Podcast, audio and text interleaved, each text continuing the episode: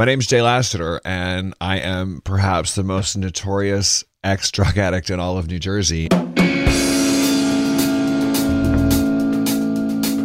Number one, cancer doesn't make you the life of the party.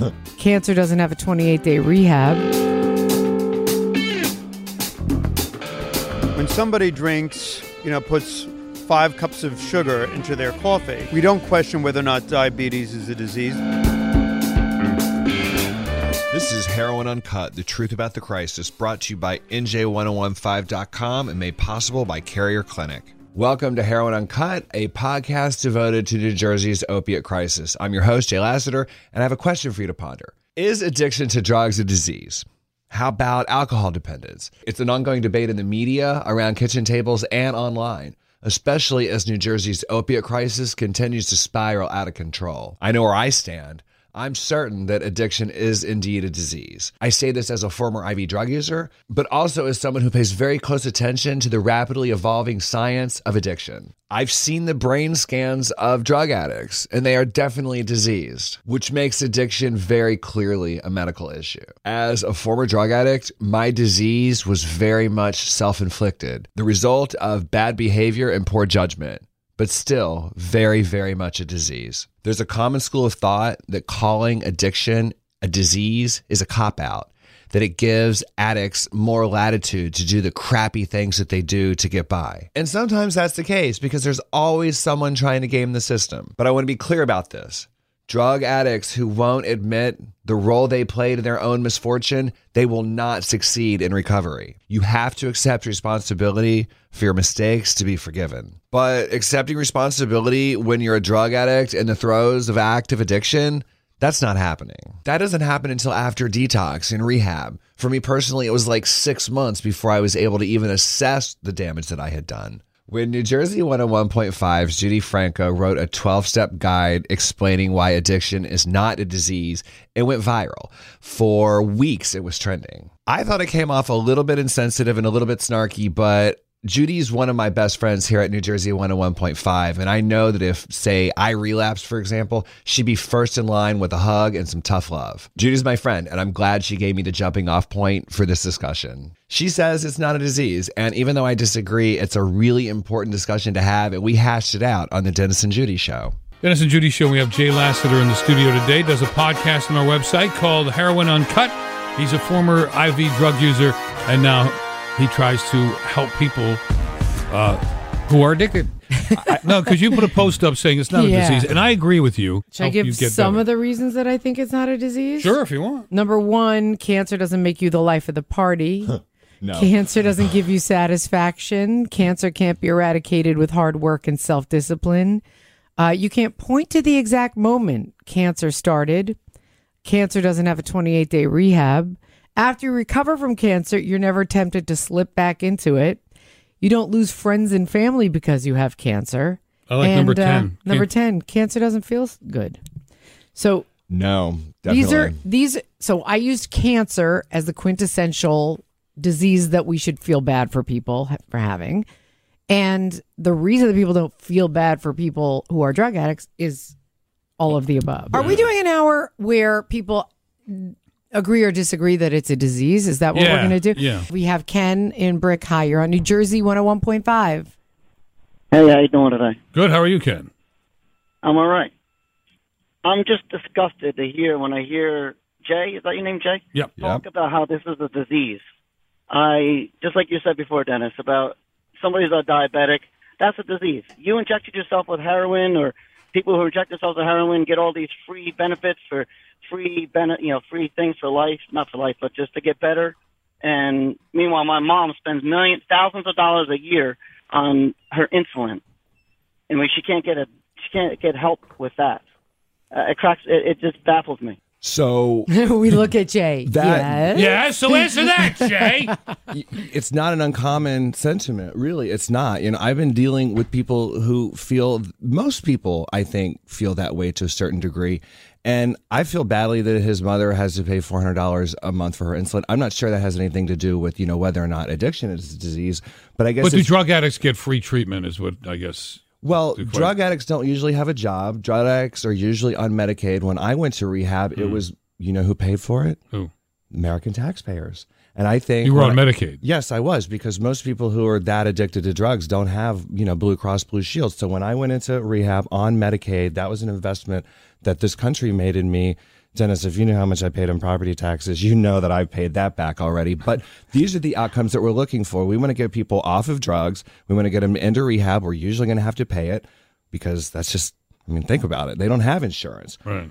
And then we get them into society and they, we get them contributing again, like I do. A lot of people share Judi's view that calling it a disease is a cop out. Not all calls went like that. Others were more open to treating addiction medically, like a disease. Steve on the Garden State Parkway. Hi, Steve. Hey, how you guys doing? Hey, I just Steve. wanted to call and uh, applaud Jay for being willing to come in front of this audience. I mean, it's easy to tell your story in front of an audience where you expect empathy. Um, we are largely a conservative uh, listening audience, so it probably isn't safe to assume there's going to be a lot of empathy here. So I just want to give him credit for being willing to come out here and, and do that because it's a it's somewhat of a courageous thing. And also, uh, um, you guys were actually just talking about the whole addiction thing so many of us make bad choices that impact our health. You know, there's an obesity ep- epidemic in this country. It's not as if we don't know all that sugar and all those carbs are bad for us. Yet bakeries aren't going out of business. So you know, probably should uh, have a little empathy. Drug addicts almost never deserve our empathy.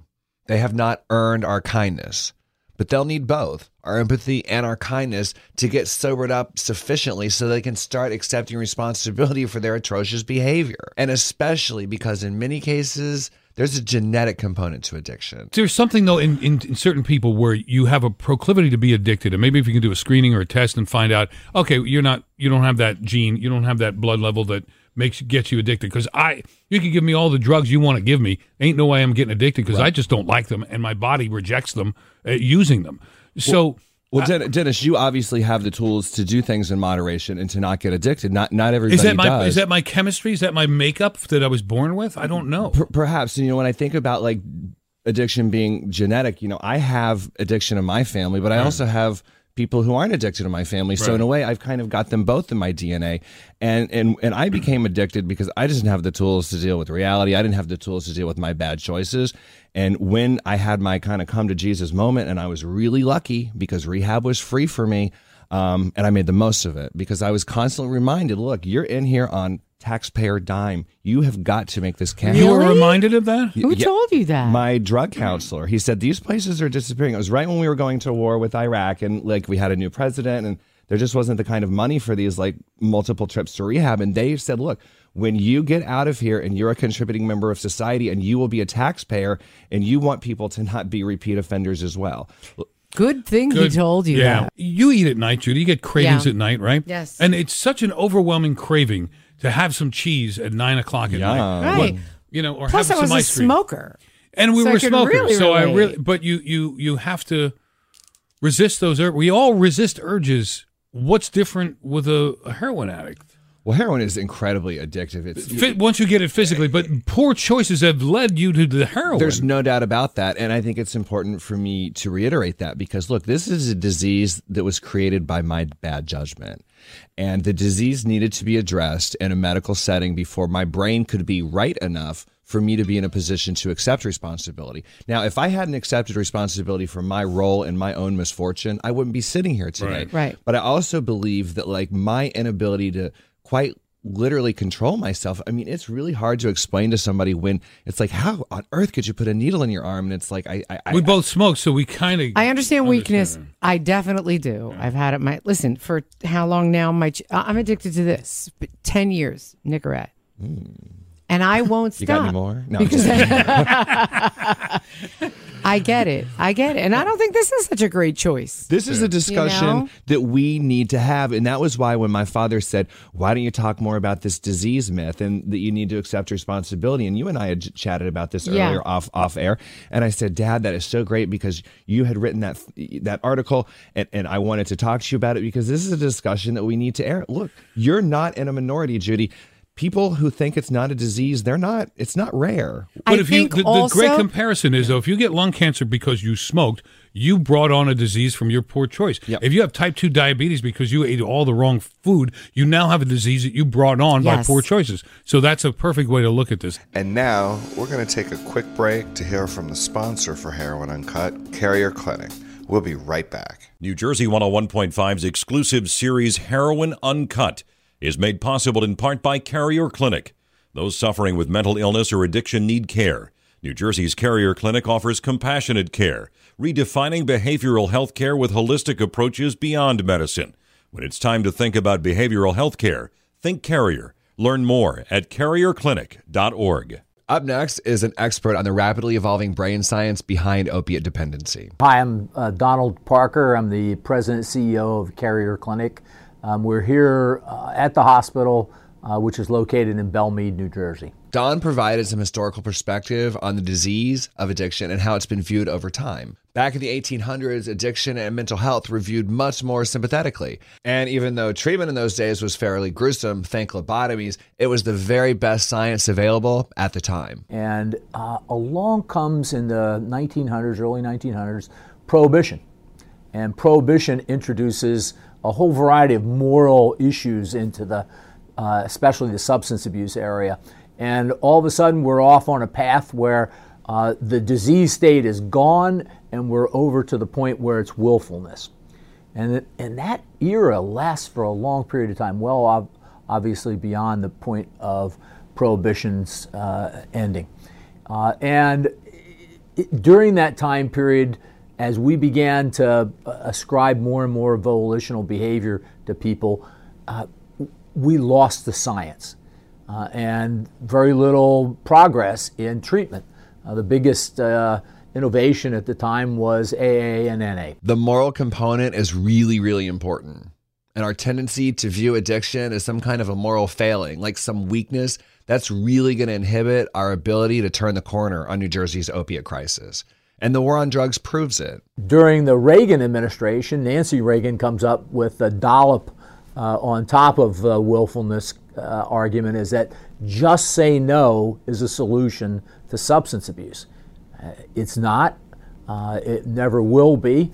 Uh, it is part of a solution, but it is not the solution. Today, with the advent of new scientific approaches to dealing with substance abuse, again back to the advances in medication, whether it's Vivitrol or Suboxone or uh, other types of medications that are designed to reduce uh, the impact of detoxification and to assist in, in uh, abstinence.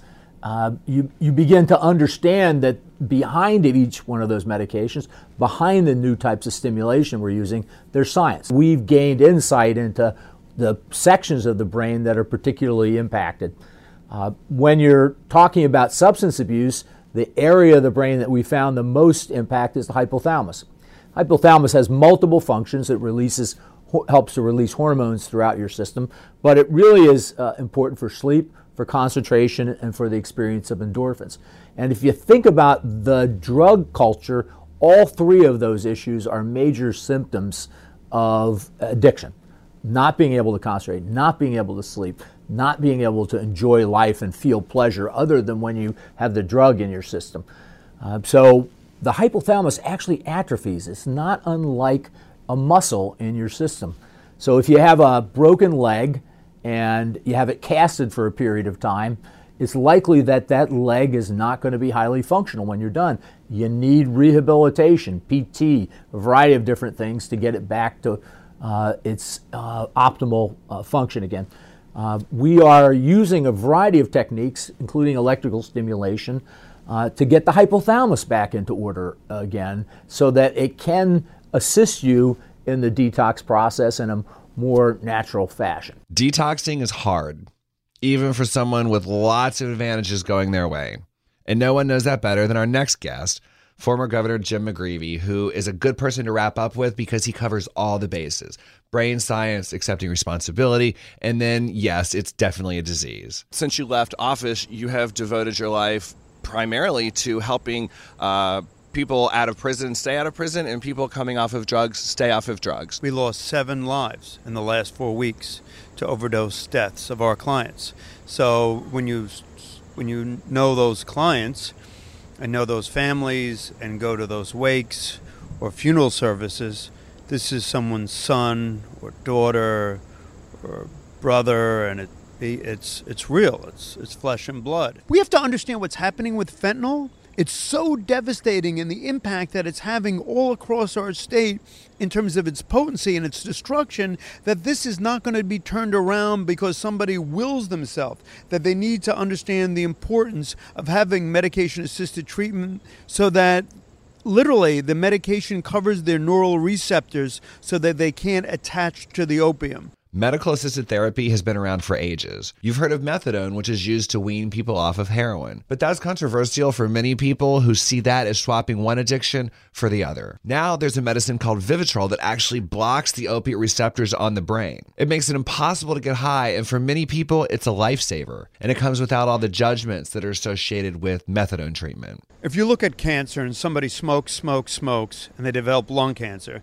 Nobody says that that lung cancer is a product of behavioral patterns when in fact smoking may have contributed. When somebody drinks, you know, puts five cups of sugar into their coffee and contributes to their diabetes and they contract diabetes, we don't question whether or not diabetes is a disease, the same way we don't treat or address cancer. We don't question whether or not that's a disease. And so my point is yes, we make behavioral decisions every day. What we ate for lunch, whether we did any exercise, you know, the air we breathe, and, and how we interact with our environment. And the person who first puts a needle in his or her arm, yes, made a decision, and I would argue made a very bad decision.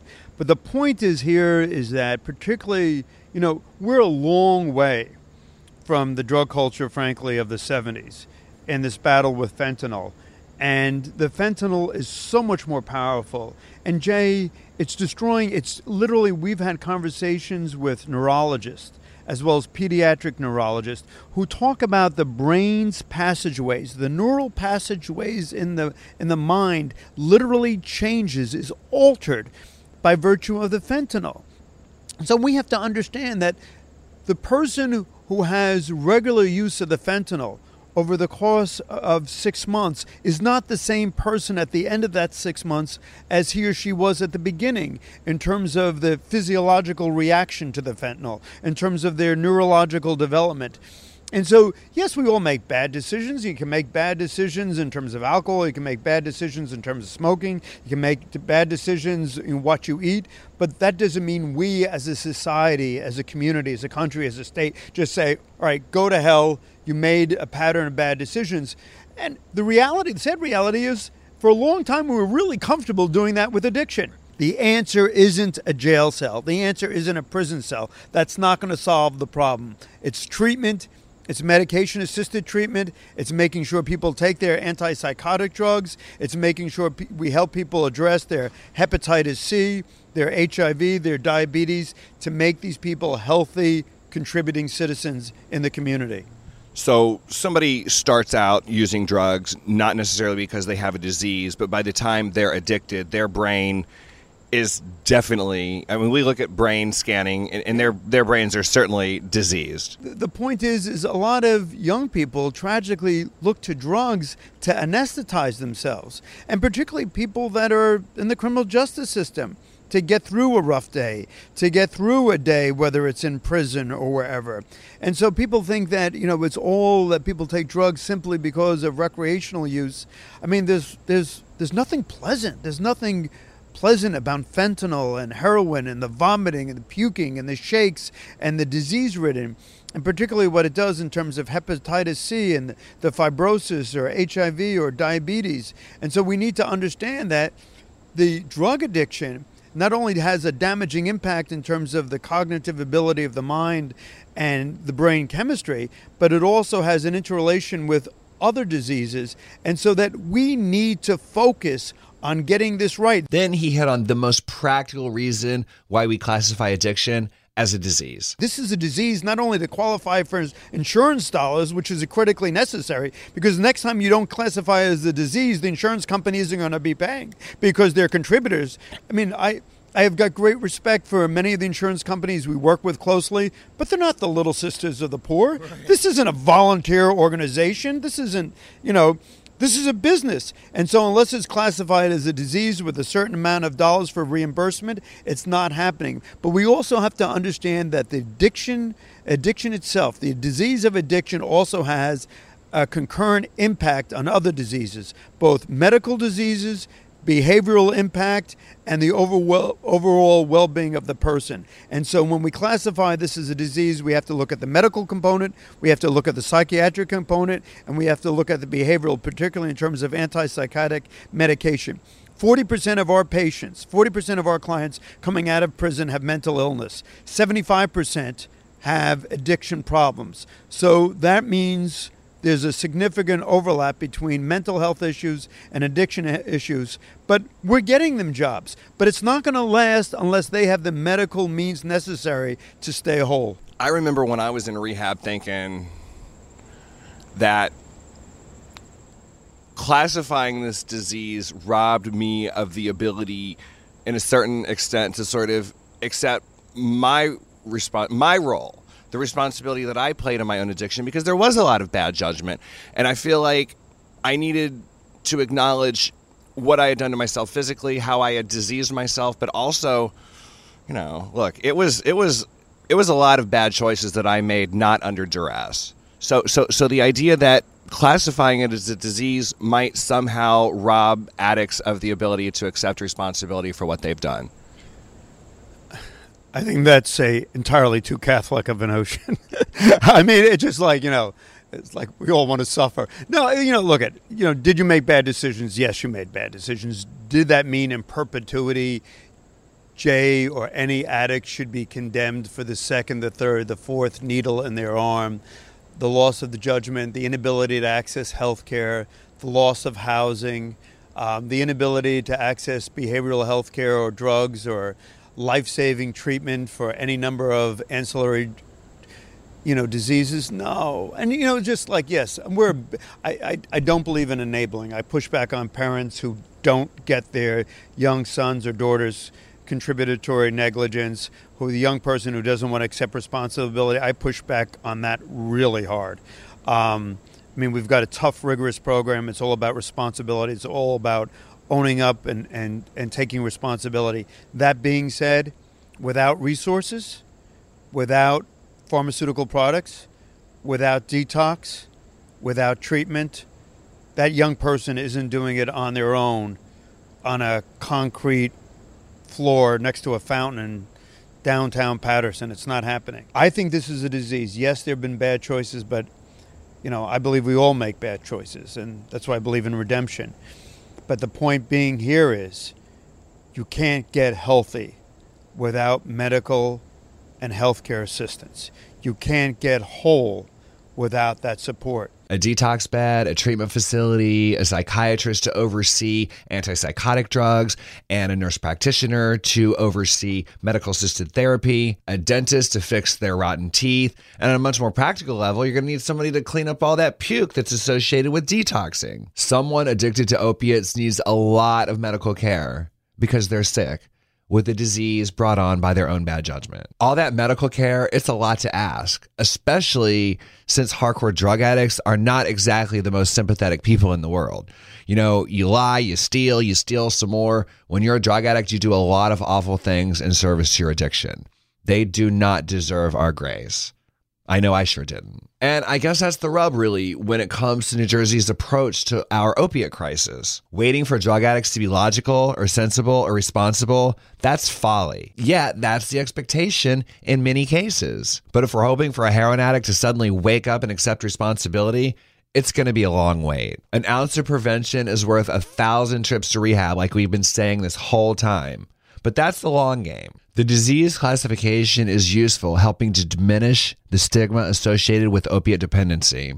And in a world devoid of compassion and kindness, a little bit of both goes a long way. That's all for now. I'm Jay Lassiter. This has been Heroin Uncut, presented by NJ1015.com and sponsored by our friends at the Carrier Clinic. Please subscribe to the Heroin Uncut podcast at iTunes, Google Play, or at the NJ1015 app. Until next time, please let us know what you think. We're on Twitter and Facebook at Heroin Uncut, and I hope you'll head over there now and let us know what's on your mind. What is behavioral health care? Uh, help with their emotional and mental health. I've heard of it, but I don't know. Carrier Clinic thinks differently about behavioral health care, applying new scientific advances to treat mental illness and addiction, replacing routine care programs with alternative treatments and new measurable levels of compassionate care, leading to better patient outcomes. For the best in behavioral health care, think Carrier. For more information, visit carrierclinic.org.